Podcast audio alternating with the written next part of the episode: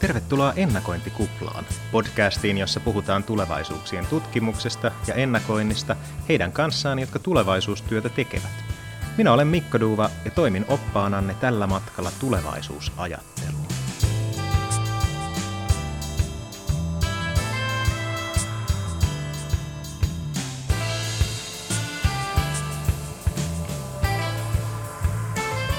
Tänä vuonna tulevaisuuden tutkimuksen seura täyttää 40 vuotta ja sen kunniaksi ennakointikupla palaa eetteriin.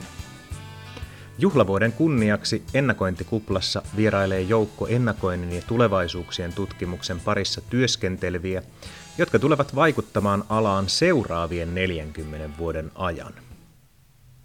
Mutta jotta voisi katsoa tulevaisuuteen, pitää katsoa myös menneeseen – tässä jaksossa kerron lyhyesti, mikä tulevaisuuden tutkimuksen seura on ja miten se sai alkunsa ja miten sen ja laajemmin tulevaisuuksien tutkimuksen rooli nähdään tällä hetkellä.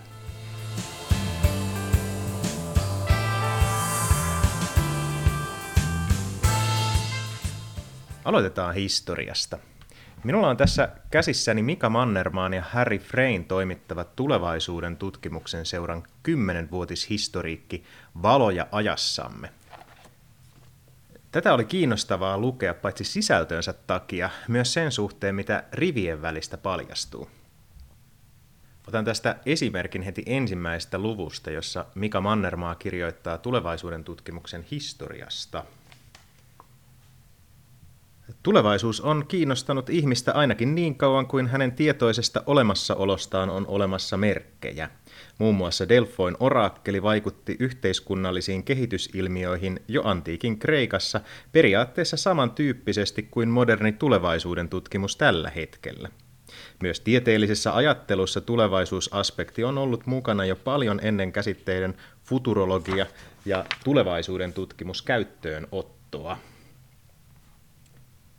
jos mun jotenkin pitäisi kuvailla tätä tulevaisuuksien tutkimuksen lähestymistapaa, niin sana laaja-alainen voisi olla hyvä paikka aloittaa.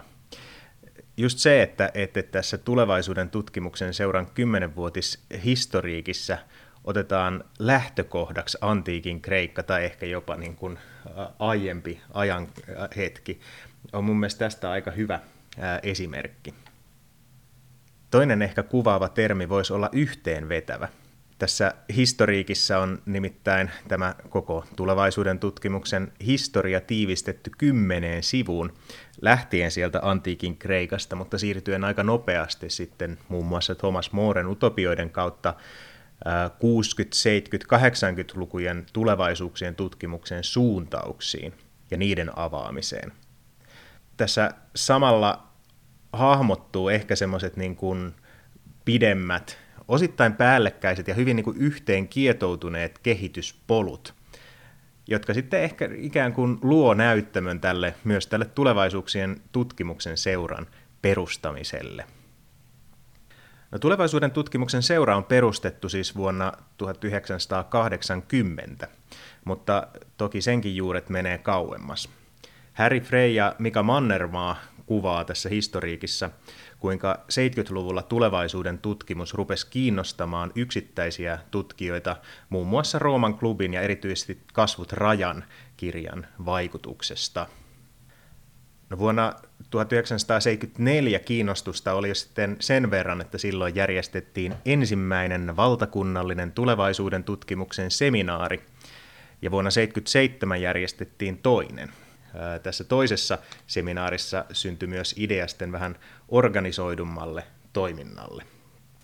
Freija Mannermaa kirjoittaa tässä historiikissa, että Turussa vuonna 1977 pidetyn seminaarin innoittamina ja Turun yliopiston silloisen kanslerin Karlo Hartialan sekä Freinja Malaskan aloitteesta joukko turkulaisia tutkijoita muodosti keväällä 78 työryhmän, jonka tarkoituksena oli edistää organisoitunutta tulevaisuuden tutkimusta ja sen opetusta. Työryhmä otti tavoitteekseen lyhyellä aikavälillä lisätä ja konkreettisesti tukea tulevaisuussuuntautunutta tutkimusta ja opetusta Turun korkeakouluissa. Tällainen Turku-keskeisyys on, näkyy vahvasti tässä, tässä perustamisessa. Se oikeastaan säilyy ihan näille viime metreille asti. Samoin tässä ehkä niin kuin aluksi oli idea enemmän tämmöistä jonkinnäköistä instituutista, mutta se muotoutui sitten enemmän tällaiseksi tutkijoiden yhteisöksi ja lopulta kohti tätä yhdistysmuotoa. Ja vuonna 1978 tässä ensimmäisessä luonnoksessa yhdistyksen säännöiksi ää, sanotaan näin.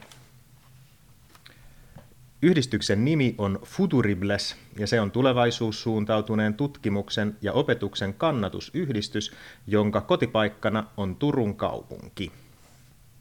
Jos tämä Futuribles-termi jotenkin tuntuu hassulta, niin se on de Juvenelin käsialaa, tarkoittaa ehkä yksinkertaistaen tällaisten useiden tulevaisuuksien muodostamaa joukkoa.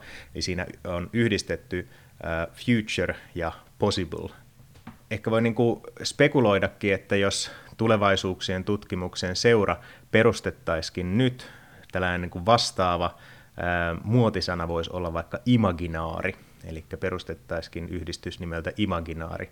No, tästä Futuribles-nimestä luovuttiin kuitenkin melko pian osittain, ehkä sen takia, että Ranskassa oli jo vastaavan niminen yhdistys. Ja täksi nimeksi määriteltiin sitten tämä nykyinen nimi tulevaisuuden tutkimuksen seura Selskapet för Framtidsstudier. Tästä turkukeskeisyydestä vielä täytyy näin tamperelaisena ää, sanoa, että toki niin kuin kiinnostusta oli ää, herännyt yhä enemmän myös muualla kuin, kuin Turussa. Ja sitten kun yhdistys perustettiin 28.5.1980, niin sen perustamiskirjan allekirjoitti 14 yliopisto- ja korkeakoulun edustajat, mutta kotipaikaksi määritettiin kuitenkin vielä Turku. Tässä perustamiskokouksessa siis toukokuussa 80 määriteltiin yhdistyksen tarkoitukseksi seuraavanlaiset asiat edistää tulevaisuuden tutkimusta Suomessa ja sen hyväksikäyttöä sekä siihen perustuvaa keskustelua, samoin kuin kehittää sen vaatimia aineellisia, organisatorisia ja henkisiä edellytyksiä. Edistää tulevaisuuden tutkimukseen perustuvaa korkeakouluopetusta. Ylläpitää tutkijoiden välisiä yhteyksiä sekä heidän ja tutkimusten hyväksikäyttäjien välisiä yhteyksiä Suomessa – ylläpitää yhteyksiä muiden maiden tutkimuslaitoksiin ja tutkijoihin ja osallistumista alan kansainvälisiin kokouksiin ja muuhun toimintaan. Harjoittaa tiedotustoimintaa ja tällä tavalla myötävaikuttaa suomalaisen yhteiskunnan ja kulttuurin kehittämiseen. Tälläkin hetkellä seuran tavoitteet ja tarkoitus on, on hyvin pitkälti samat. Tarkoituksena on tosiaan edistää tulevaisuuden tutkimusta, ehkä niin kuin tällä hetkellä myös aika laaja-alaisesti, sekä tutkimusta että koulutusta, mutta myös kiinnostavaa nähdä, että jo alusta asti on ollut vahva tämmöinen yhteiskunnallinen näkökulma tässä myös, että halutaan edistää tätä niin kuin yhteiskunnallista tulevaisuusorientoituneisuutta tai sitä kykyä ajatella vähän pidempää aikaväliä. Oikeastaan jos mun pitäisi jotenkin niin kuin tiivistää tämän tulevaisuuden tutkimuksen seuran tarkoitus tai, tai että mitä, mistä siinä on kyse, niin sanoisin, että siinä on oikeastaan kaksi asiaa. Toinen on yhteisö ja toinen on tulevaisuuden tutkimuksen edistäjä. Eli tämä seura toimii nimenomaan erilaisten tulevaisuudesta kiinnostuneiden ihmisten tällaisena yhteisönä.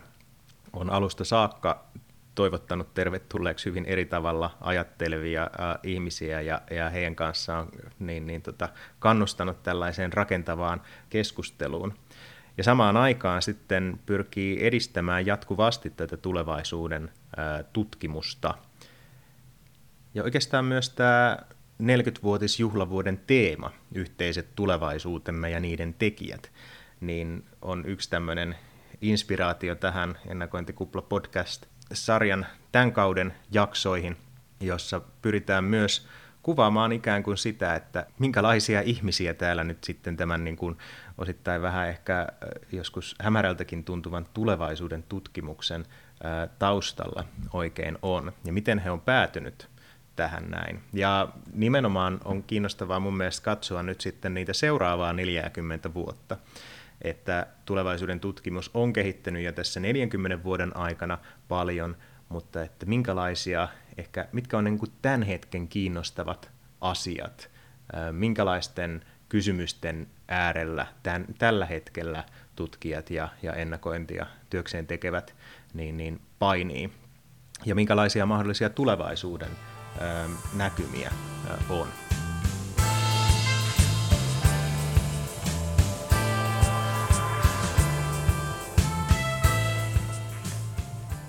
Nämä tulevaisuuden tutkimuksen seuran ehkä kaksi tällaista kärkeä, tämä yhteisöllisyys ja tulevaisuuden tutkimuksen edistäminen näkyy hyvin myös tulevaisuuden tutkijoiden ja seuran jäsenten vastauksissa.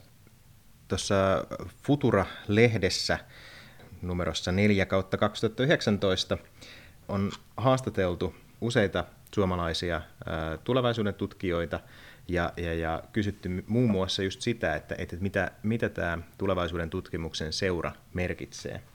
Ja esimerkiksi Jari Kaivooja sanoo täällä, että Tulevaisuuden tutkimuksen seura on ainutlaatuinen tieteellinen seura, koska on aina ollut riittävän läheinen lähestyä tavallisille eri tulevaisuudesta kiinnostuneille sidosryhmille. Toisaalta taas Tarja Meristö sanoo, että seura on minulle yhteisö, jossa tieteellinen seura ja kansalaisjärjestö yhdistyvät. Kyse ei ole toki ainoastaan vain suomalaisten tulevaisuudesta kiinnostuneiden linkittämisestä, kuten Leena-Maija Laureen toteaa, Seuran kautta ovat avautuneet niin kotimaiset, pohjoismaiset kuin globaalit tulevaisuuden tutkijoiden monikieliset piirit. Ja ehkä tiiviimmin asian sanoo Leena Ilmola, joka vastaa kysymykseen, mitä tulevaisuuden tutkimuksen seura on merkinnyt sinulle, niin mahdollisuutta puhua kollegoiden kanssa, uuden oppimista, hauskanpitoa tulevaisuuden tutkimuksen ei toki tarvitse olla tylsää, eikä se, ja har, harvemmin se sitä, sitä onkaan. Tässä pääsee olemaan niin kiinnostavien asioiden parissa. Toki näissä vastauksissa korostuu myös tulevaisuuden tutkimuksen edistäminen ja, ja ylläpitäminen. Esimerkiksi Elina Hiltunen sanoo, että tulevaisuuden tutkimuksen seura on nostanut hienosti esille tulevaisuusajattelun tärkeyttä. Ja Toni Alkvist puolestaan muotoilee näin, että tulevaisuuden tutkimuksen seura merkitsee minulle yhtä keskeistä pilaria suomalaisen tulevaisuusajattelun kehittymisessä. No jos hypätään sitten tähän niin kuin nykyhetkeen ja ehkä niin kuin tulevaisuuden näkymiin sekä seuran että tulevaisuuden tutkimuksen osalta, niin mun mielestä tässä ähm, kymmenenvuotishistoriikissa Mika Mannermaa lopussa kirjoittaa oivallisesti, että Tulevaisuuden tutkijoiden, jos keiden tulisi tietää, että väliaikaista kaikki on vaan. Ei vain ihmisillä, vaan myös yhteiskunnilla ja organisaatioilla, kuten tieteellisillä seuroilla, on oma, oma elinikänsä, jonka päättyessä ne on syytä lakkauttaa. Hän jatkaa sitten, että, että vielä ei ainakaan näytä siltä, että, että seuraa tulisi lakkauttaa, että tarvetta on.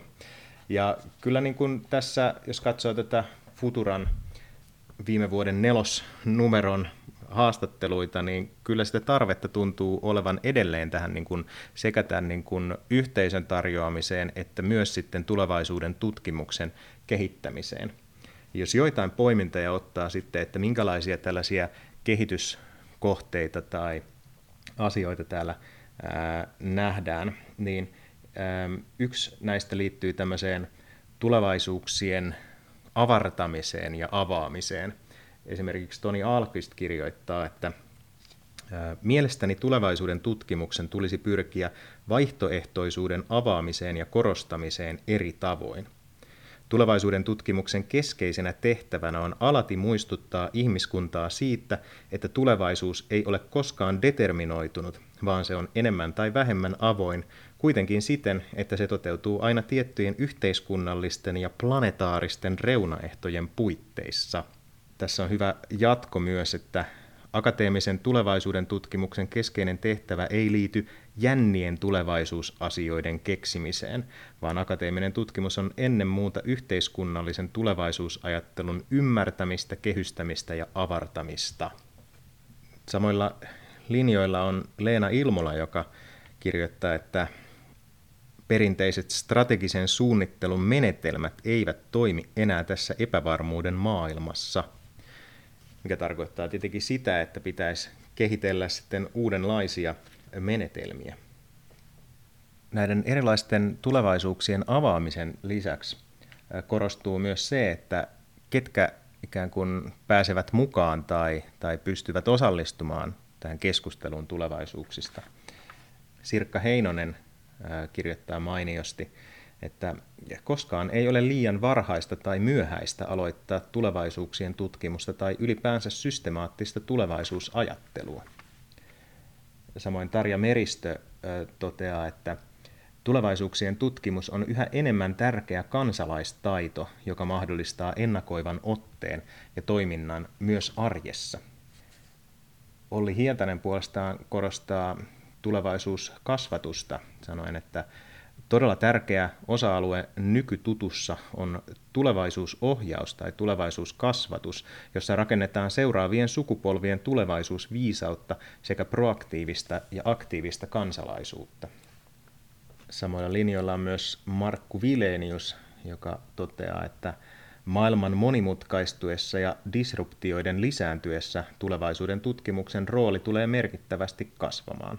Seuraavassa vaiheessa tulevaisuuden tutkimus demokratisoituu. Ihmiset tulevat yhä tietoisemmiksi siitä, miten he käyttävät tulevaisuutta jokapäiväisessä toiminnassa ja ajattelussa. Tämän tulevaisuuslukutaidon, tulevaisuustietoisuuden, osaamisen kasvattaminen on, on oleellista myös ihan sen takia, että meillä on todella valtavia haasteita edessämme ja täytyy ymmärtää tällaista epämääräistä, monimutkaista, välillä jopa kaoottista maailmaa ja ratkoa sellaisia asioita, mitkä uhkaa meidän hyvinvointia ja jopa koko ihmiskunnan selviytymistä pidemmällä aikavälillä. Meillä on paljon viheliäisiä ongelmia ratkaistavana. Ja tulevaisuuksien tutkimus on useasti tarttunut nimenomaan näihin. Leena-Maija Laureen kirjoittaa esimerkiksi, että tulevaisuuden tutkimus tai tulevaisuuksien tutkimus on merkittävässä roolissa, kun tarkastelen nykyisten sukupolvien vastuuta tuleville sukupolville, lapsillemme ja lastenlapsillemme. Meidän pitää joka päivä toimia niin, että meitä edeltävien sukupolvien perintö ja luonto maapallollemme ei tuhoudu, vaan siirtyy tuleville sukupolville monimuotoisena ja ei saastuneena. Sirkka Heinonen sanoo saman näin. Systemaattinen tulevaisuusajattelu on kriittinen osaamisen laji. Jatkossa se voi olla jopa koko ihmiskunnan selviytymisen edellytys. Tässä oli nyt siis tällainen tiivis katsaus tulevaisuuden tutkimuksen seuran historiaan, nykyhetkeen ja ehkä tällaisiin tämän hetken kysymyksiin, mitä tulevaisuuksien tutkimuksen ja ennakoinnin kentällä on. Seuraavissa jaksoissa tullaankin sitten katsomaan ehkä enemmän myös tänne tulevaisuuteen ja toisaalta myös näihin niihin henkilöihin, jotka tulee vaikuttaa tällä tulevaisuuden tutkimukseen ja ennakoinnin kentällä. Mä tuun kysymään heiltä ihan sitä, että, että miten he on loppujen lopuksi niin päätynyt tähän tulevaisuuden tutkimuksen tai ennakoinnin pariin, mikä on saanut niin alun perin kiinnostumaan tulevaisuudesta – mutta myös sitten sitä, että mi, mitkä asiat kiinnostaa tällä hetkellä ja minkälaisia tällaisia ää, kehityskulkuja he näkee seuraavan 40 ää, vuoden ajalla. Luvassa on myös heidän vinkkejään sekä heille, jotka on ehkä ihan tälleen niin kuin alkuvaiheessa tässä tulevaisuusuraansa, mutta myös sitten heille, jotka on mahdollisesti jo vähän pidemmällä tulevaisuuspohdinnoissa – Jokaisessa jaksossa on myös tämmöinen kysymys teille hyvät kuulijat, eli jokainen vieras saa esittää jonkun kysymyksen, johon voitte ottaa sitten kantaa Twitterissä tunnisteella kuplakysymys. pääsen nyt itse esittämään ensimmäisen kysymyksen teille.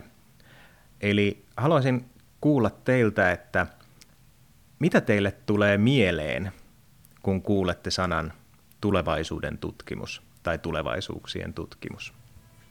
Voitte siis laittaa vastauksenne Twitteriin, merkitä sen tunnisteella kupla kysymys, niin mielenkiinnolla äh, odotan vastauksianne.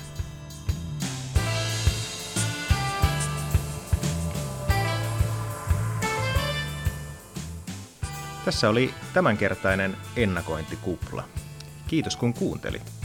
Seuraavalla kerralla vieraanani onkin sitten tulevaisuuden tutkimuksen seuran puheenjohtaja Laura Pouru. Siihen asti erittäin hyviä tulevaisuuspohdintoja.